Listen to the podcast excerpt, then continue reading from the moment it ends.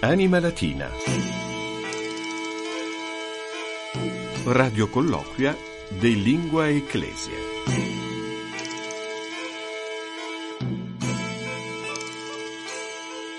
Stazio radiofonica vaticana, saluto vos omnes, ego sum Fabius con la grande, placet mi vobis anche auditionem latine redditam prebere, bentrovati a tutti, sono Fabio con la grande, questa è la 113esima puntata di Anima Latina, radio colloquia de lingua ecclesia, il nostro programma settimanale che va in onda subito dopo il notiziario in lingua latina Ebdomada Pape ed è dedicato ai eh, cultori della lingua ufficiale della Chiesa, i cultori del latino, i cultori della cultura classica eh, e è un programma che vuole proprio promuovere la cultura classica, la lingua latina, la lingua greca eh, per tutti quelli che pensano sia importante conoscere la storia, conoscere la cultura degli antichi, del Medioevo, del Rinascimento proprio per vivere meglio il nostro presente sia dal punto di vista appunto umano, dal punto di vista eh, cristiano. E abbiamo in studio la collega Maria Milvia Morciano che è co-conduttrice di Anima eh, Latina, alla quale cedo volentieri la parola. Ben trovata Maria. Ben trovato Fabio, salvete omnes. E abbiamo in studio anche Don Mario Popovic, sacerdote proveniente dalla Croazia, in forze ormai da molti anni all'ufficio lettere latine della segreteria di Stato Vaticana, l'ufficio che ci consente di andare in onda, ci consente anche di fare il notiziario Ebdoma da Pape Giusto. Perché Don Mario è una delle vostre incombenze tradurre il nostro notiziario. Noi a metà settimana vi mandiamo un notiziario in italiano che voi traducete in lingua latina e non è semplicissimo. Talvolta non è semplicissimo, sì, perché eh, dipende sempre dal testo, dal contesto eh, in cui ci troviamo anche eh, e eh, anche ci sono talvolta anche tanti neologismi che dobbiamo... Eh, perché è un notiziario ovviamente sull'attività del Papa del sì, Vaticano che sì. contiene spesso parole che è molto moderne, dinamico, dinamico sì. esatto, Mm, ed è una sì, prova sì. anche per coloro che poi sono i locutores che lo devono Anche, leggere sì. in diretta e Sì. Maria non è facile leggere il notiziario Abdoma da Pape, tu ne sai qualcosa? Eh, non è facilissimo in effetti, però, però ci mandano, io l'ho fatto poche volte, ma eh, dalle lettere latine mandano tutti gli accenti. Anche Sì, sì, Questo è fondamentale. sì. Certo, certo. perché sanno che hanno a che fare con dei caprones Eh che- sì. Purtroppo io No, poi. no, scherzo, scherzo. Va bene, grazie all'Ufficio Lettere Latine anche per questo e i nostri ascoltatori sono molto contenti di questo notiziario che è molto apprezzato. E passiamo alla prima rubrica di Anima Latina che è dedicata ai tweet di Papa Francesco che trovate sull'account pontifex underscore ln. Abbiamo scelto un tweet del 21 febbraio scorso in lingua latina che traduciamo insieme a voi. Justitia socialis petit, ut contra causas paupertatis decertemus, contra iniquitatem defectum operis terre et domicili. Contra eos qui iuria de societate et opere denegant, et contra cultum qui alis utitur dignitatem auferens. Allora, 21 febbraio è la giornata mondiale della giustizia sociale, il Papa pubblica questo tweet ricordando che proprio la giustizia sociale, Justizia Socialis, ci richiede di lottare contro alcune situazioni, no? Petit e lottare come di- diventa? Petit ut decertemus. Dicertemus Sì, un- contro È una finale, no? le cause della Sì. povertà, Mm. la disuguaglianza, iniquitatem, la mancanza di lavoro, Lavoro. terra e alloggio, che diventa Defectum operis terre et domicili. domicili, Sì. quindi il domicilio non è Mm. eh, dice dove abiti, non è proprio la casa, insomma, La quelli che non casa. hanno la casa, e contro coloro che negano i diritti sociali e lavorativi. Contra eos, qui iura de societate et opere Denegant. Denegant. denega, Sì, e sì. contro la cultura che porta a usare gli altri togliendo loro la dignità. La cultura è il cultum. La cultura che porta a usare, qui auferens, toglie, cioè porta via, no? Sì, quella, eh, che toglie toglie la, Toglie. la dignità, dignitatem, sì. Togliendo loro la dignità, che porta a usare gli altri togliendo loro la Quindi dignità. togliere la cultura toglie identità alle persone, questo senso. E che utitur alis, Che che, usa, usa, gli altri, che, certo. che usa, usa gli altri, cioè li sfrutta. Beh, diciamo che grammaticalmente era piuttosto semplice questo tweet, nonostante contenga un appello, in poche righe, un appello fondamentale, importantissimo, che riguarda purtroppo una grande fetta dell'umanità. Sì. Passiamo ai neologismi che scegliamo dal Lexicon Recentis Latinitatis, questo dizionario che raccoglie i termini creati nella modernità, i termini latini creati nella modernità. Questa però è una parola, Maria, che abbiamo scelto che probabilmente esisteva anche nell'antichità perché era possibile ricevere una zampata, anzi era più, era più probabile, probabile. nell'antichità incontrare per strada una belva feroce come accade a Dante all'inizio della Eh, Divina ma non Commedia. solo, Eh. ma la zampata è anche una posizione del corpo dell'animale che viene raffigurato in tutti i vasi, Ah, esatto. in tutti i Qui rilievi viene fuori, Ecco, sì. antichi. viene fuori l'archeologa, eh, Eh beh, Mario. sì, sì. è, è certo. una, è una Sì. parte del mito importante quella della- dell'offesa dell'animale alla persona che deve lottare. Quindi- Quindi, si dice dentis ferini ictus.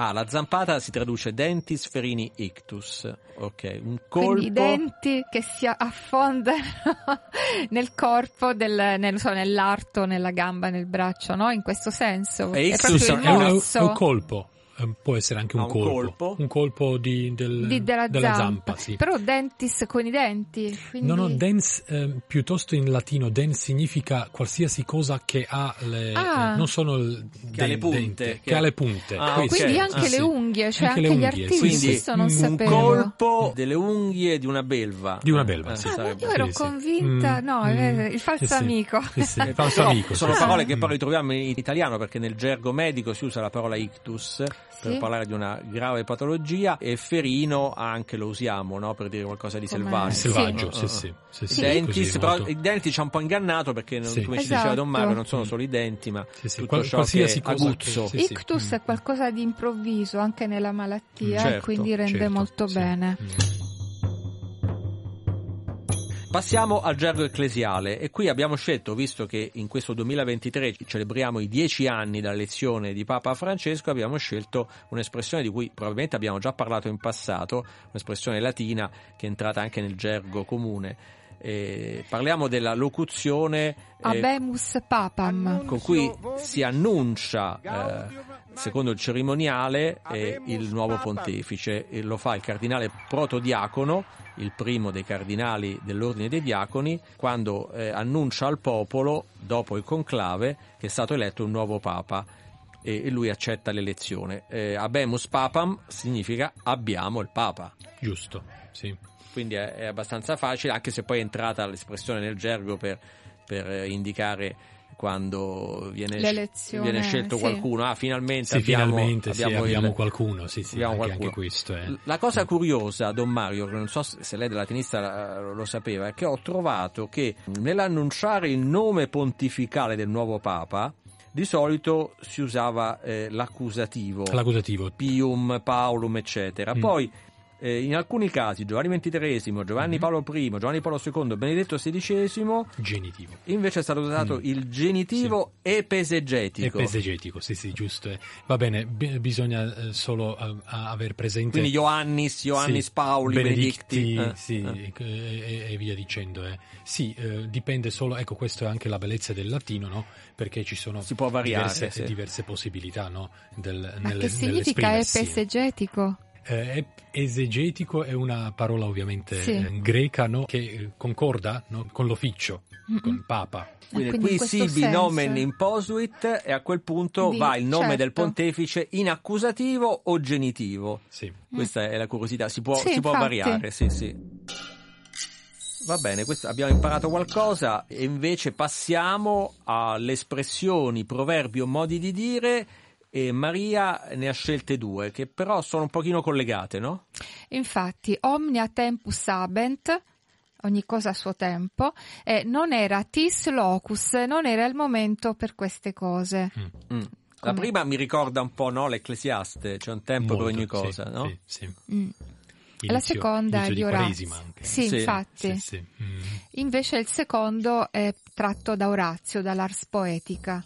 Non era il Tes Locus, cioè non, non era, era il momento... adatto, adatto per per certe le cose, cose, per sì. queste Mm, cose. Mm, mm, mm. Ogni cosa a suo tempo è un po' più generico, poi il significato è lo stesso ed è un significato anche spirituale, no? Assolutamente, sì, e perché sempre dipende anche dall'individuo, da ciascuno di noi nella situazione in cui- nella quale si troviamo, ma eh, comunque ogni cosa a suo tempo, ma talvolta anche non era il tempo per alcune Ma certe cose anche della vita. relativo proprio anche alla, Sì. natura, alla Sì. maturazione no, Certo. del- Sì, alla in crescita. questo senso. Nella sì. nostra cultura attuale che non sappiamo aspettare, eh, diciamo invece questo è un invito eh, a come Dare ci insegna che- la natura, ad esempio, o l'agricoltura, Sì. a saper L'agricoltura aspettare. ha un rispetto eh, essenziale del tempo, no? Invece noi adesso non, anche, proprio anche nell'agricoltura non rispettiamo più questi tempi. Sì. C'è un tempo per ogni cosa, però domani significa anche che c'è un tempo per appunto la penitenza, la preghiera, però c'è un tempo anche per la gioia, il per la gioia, sì, certo, sì. nonostante che la vita cristiana è sempre, no, dovrebbe essere almeno eh, eh, quello che noi facciamo, anche sempre avere un, un significato, non direi sempre ottimistico, ma un significato della speranza, anche nei tempi, diciamo, di penitenza, per esempio, in cui ci Mhm. troviamo adesso, e ovviamente è un tempo anche della speranza, no? e la speranza sicuramente quella cristiana porta alla gioia appunto cristiana e porta tutto a Cristo stesso, no? che è, eh, la vita e è, la gioia dell'uomo. Che eh, poi no? tutte le Sì. feste, Sì. tutte le solennità cristiane sono legate al tempo, l'avvento, tempo, sì. la quaresima, hanno dei tempi Mm. prestabiliti. Grazie. Maturazione. La maturazione, maturazione. Grazie davvero a Don Mario Popovic anche per queste eh, indicazioni spirituali. E chiudiamo qui la prima parte di questa che è stata ed è la 113esima puntata di Anima Latina. Grazie Don Mario. Grazie a voi.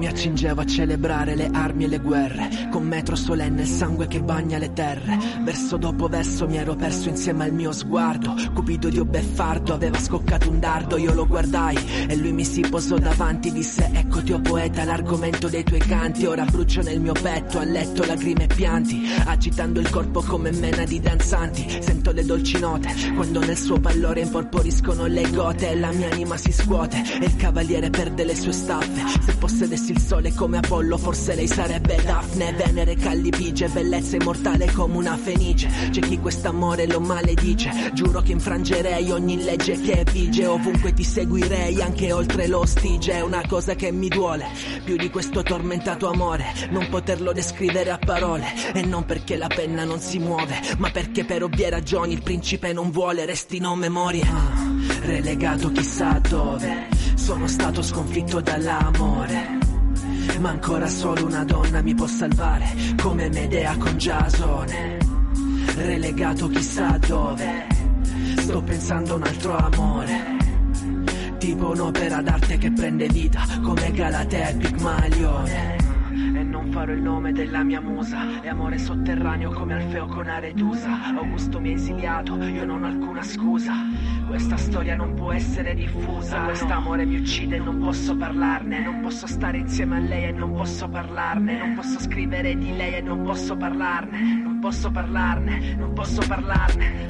Ah, relegato chissà dove. Sono stato sconfitto dall'amore. Ma ancora solo una donna mi può salvare, come Medea con Giasone.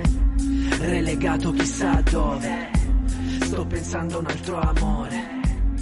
Tipo un'opera d'arte che prende vita, come. Amici di Anima Latina, nella seconda parte della puntata è venuto a trovarci il professore Francesco Ursini. Buongiorno e grazie di aver accettato il nostro invito. Buongiorno e grazie a voi di avermi invitato. Francesco Ursini insegna letteratura latina alla Sapienza, Università di Roma, dove attualmente è vicepresidente dell'area didattica di lettere classiche ed è inoltre presidente della delegazione di Roma dell'Associazione Italiana di Cultura Classica. Si è occupato soprattutto di Ovidio, di poesia pseudoepigrafa e della fortuna del classico nella letteratura italiana e nella cultura occidentale contemporanea.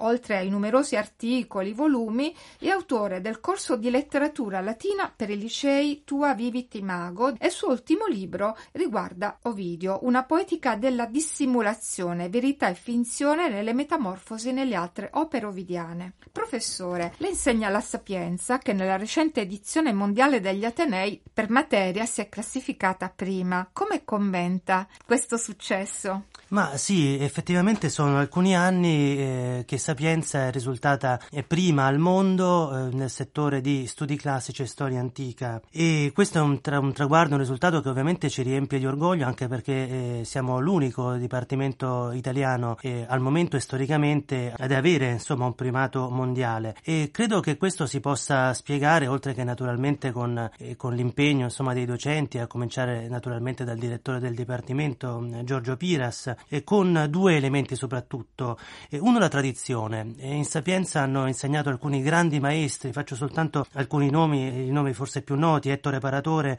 e Scevola Mariotti per il latino, Luigi Enrico Rossi per il greco e tanti altri. E questi maestri hanno, come dire, iniziato una tradizione che eh, continua tuttora con i loro allievi, gli allievi dei loro allievi e anche con studiosi magari provenienti da altre scuole ma che si sono ben integrati e contribuiscono appunto a proseguire questa tradizione progettazione e l'altro elemento secondo me importante è la visione progettuale. E mi riferisco in particolare alla scelta nel 2010 di creare un dipartimento di scienze dell'antichità. Quindi non abbiamo non so il latino e il greco eh, che sono una parte del dipartimento di studi umanistici o insomma di, di studi letterari e così via. Abbiamo un dipartimento che concentra al proprio interno tutte le discipline che indagano il mondo antico la filologia classica la storia l'archeologia il mondo antico insomma greco-romano soprattutto. E questo certamente è un elemento di grande forza che spiega o contribuisce a spiegare questo risultato. Aggiungerei un terzo elemento, i rapporti internazionali. Sono un elemento ovviamente chiave per far progredire la ricerca. Ogni, ogni mese, insomma, ospitiamo eh, docenti di altri paesi europei e del mondo. I nostri docenti vanno in visita e questo scambio ovviamente ci fa crescere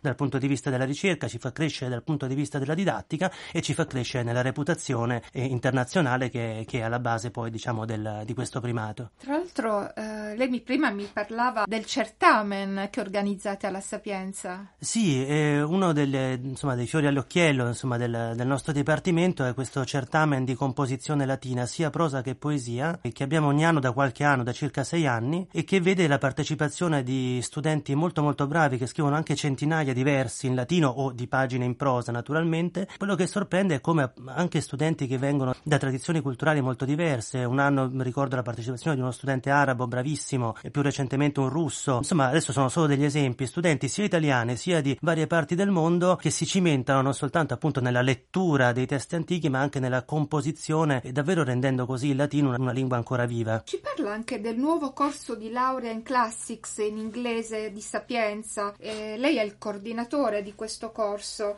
so che attrae studenti da tutto il mondo. Sì, è da qualche anno, da tre anni abbiamo appunto tra i primi in Italia attivato un corso di lettere classiche in inglese, appunto Classics che attrae, sì, come dice giustamente lei, paesi, ma appunto anche dal, dall'Asia, dall'estremo oriente, dall'Africa, ovviamente naturalmente dall'Europa, dagli Stati Uniti, dal Canada, poi ecco da paesi di tutto il mondo che vengono da noi a Roma in Sapienza per studiare latino. E per loro è un sogno che si avvera, un sogno che si realizza per due motivi direi. Uno forse perché appunto essendo noi in questo momento i primi al mondo, ovviamente l'opportunità di studiare da noi è, è una grande opportunità, ma eh, dall'altro forse soprattutto per la possibilità per uno studente magari cinese appassionato di antichità romane studiare latino e greco a Roma, quindi potendo visitare, potendo toccare con mano i monumenti, visitare i luoghi, trovarsi sul posto, vivere appunto le memorie persistenti anche dal punto di vista spaziale, topografico dell'antichità è davvero appunto, come ho detto, un sogno che si avvera. Secondo lei perché è importante continuare a studiare i classici e soprattutto nel contesto scolastico? Qual è il modo giusto di comunicarlo ai ragazzi?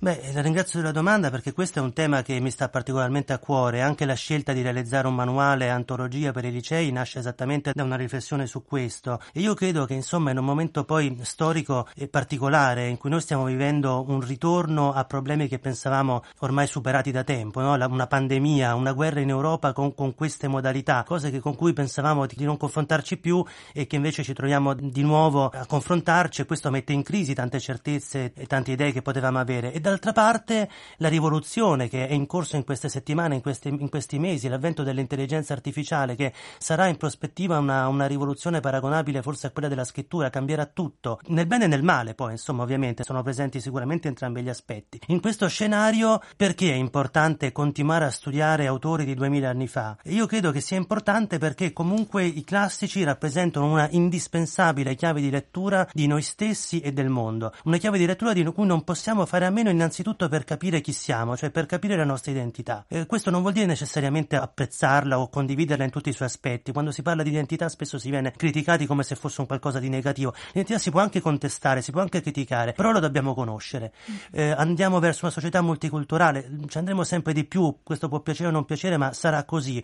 Come possiamo pensare di dialogare con le culture diverse dalla nostra se non sappiamo chi siamo noi? E per sapere chi siamo noi, innanzitutto dobbiamo continuare a conoscere a riflettere sui classici, non necessariamente per rispecchiarci in loro, per, per trovare in loro dei modelli, ripeto, anche eventualmente per criticarli, per prendere le distanze, ma sicuramente per confrontarsi con loro, conoscerli e capire meglio chi siamo e il mondo che ci circonda. Tra poco, qualche settimana, ci sarà la giornata mondiale della lingua classica. Lei in che veste parteciperà? Beh, io parteciperò come presidente appunto della delegazione di Roma dell'Associazione Italiana di Cultura Classica che organizza questa iniziativa. Ci sarà un convegno di due giorni, il 13 e il 14 aprile, sul latino come lingua, il latino quotidiano, documentario e letterario, ma ci sarà anche un concorso eh, per le scuole latine video in cui gli studenti di liceo realizzeranno dei brevi videoclip per illustrare una parola latina ed evidenziarne l'eredità fino ai nostri giorni. E questo appunto è sempre un aspetto della, un po' come per il certamen, di presenza del latino e di valorizzazione del latino come lingua comunque ancora eh, viva, ancora oggi e attraverso la quale si può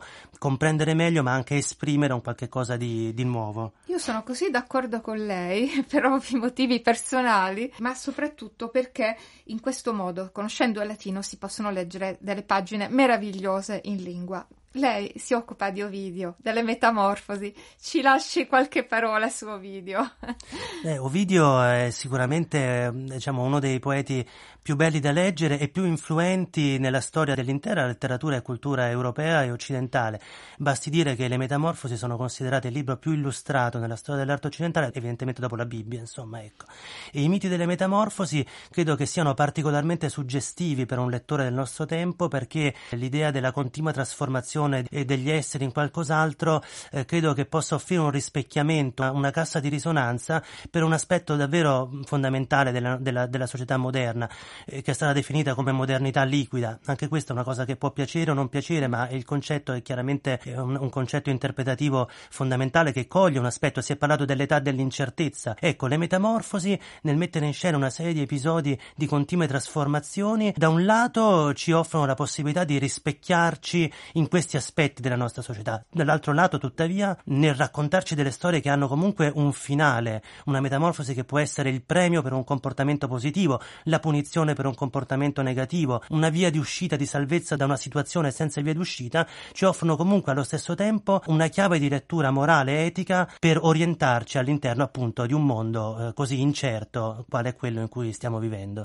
Infatti sono anche una chiave per la psicanalisi, i miti raccontati d'Ovidio, no? Sicuramente sì, si ritiene anche questo che le metamorfosi insieme alla tragedia greca siano il testo antico che maggiormente si è prestato a interpretazioni in chiave simboliche, allegoriche come si diceva nel Medioevo, o psicanalitiche come avviene poi nel Novecento. Certo. Grazie al professore di aver veramente con la promessa che lei possa ritornare a rispondere ad altre domande che abbiamo in serbo. Molto volentieri. Quindi, quindi grazie al professor Ursini, professore alla Sapienza di Roma e a presto. Grazie a lei e arrivederci. удачи!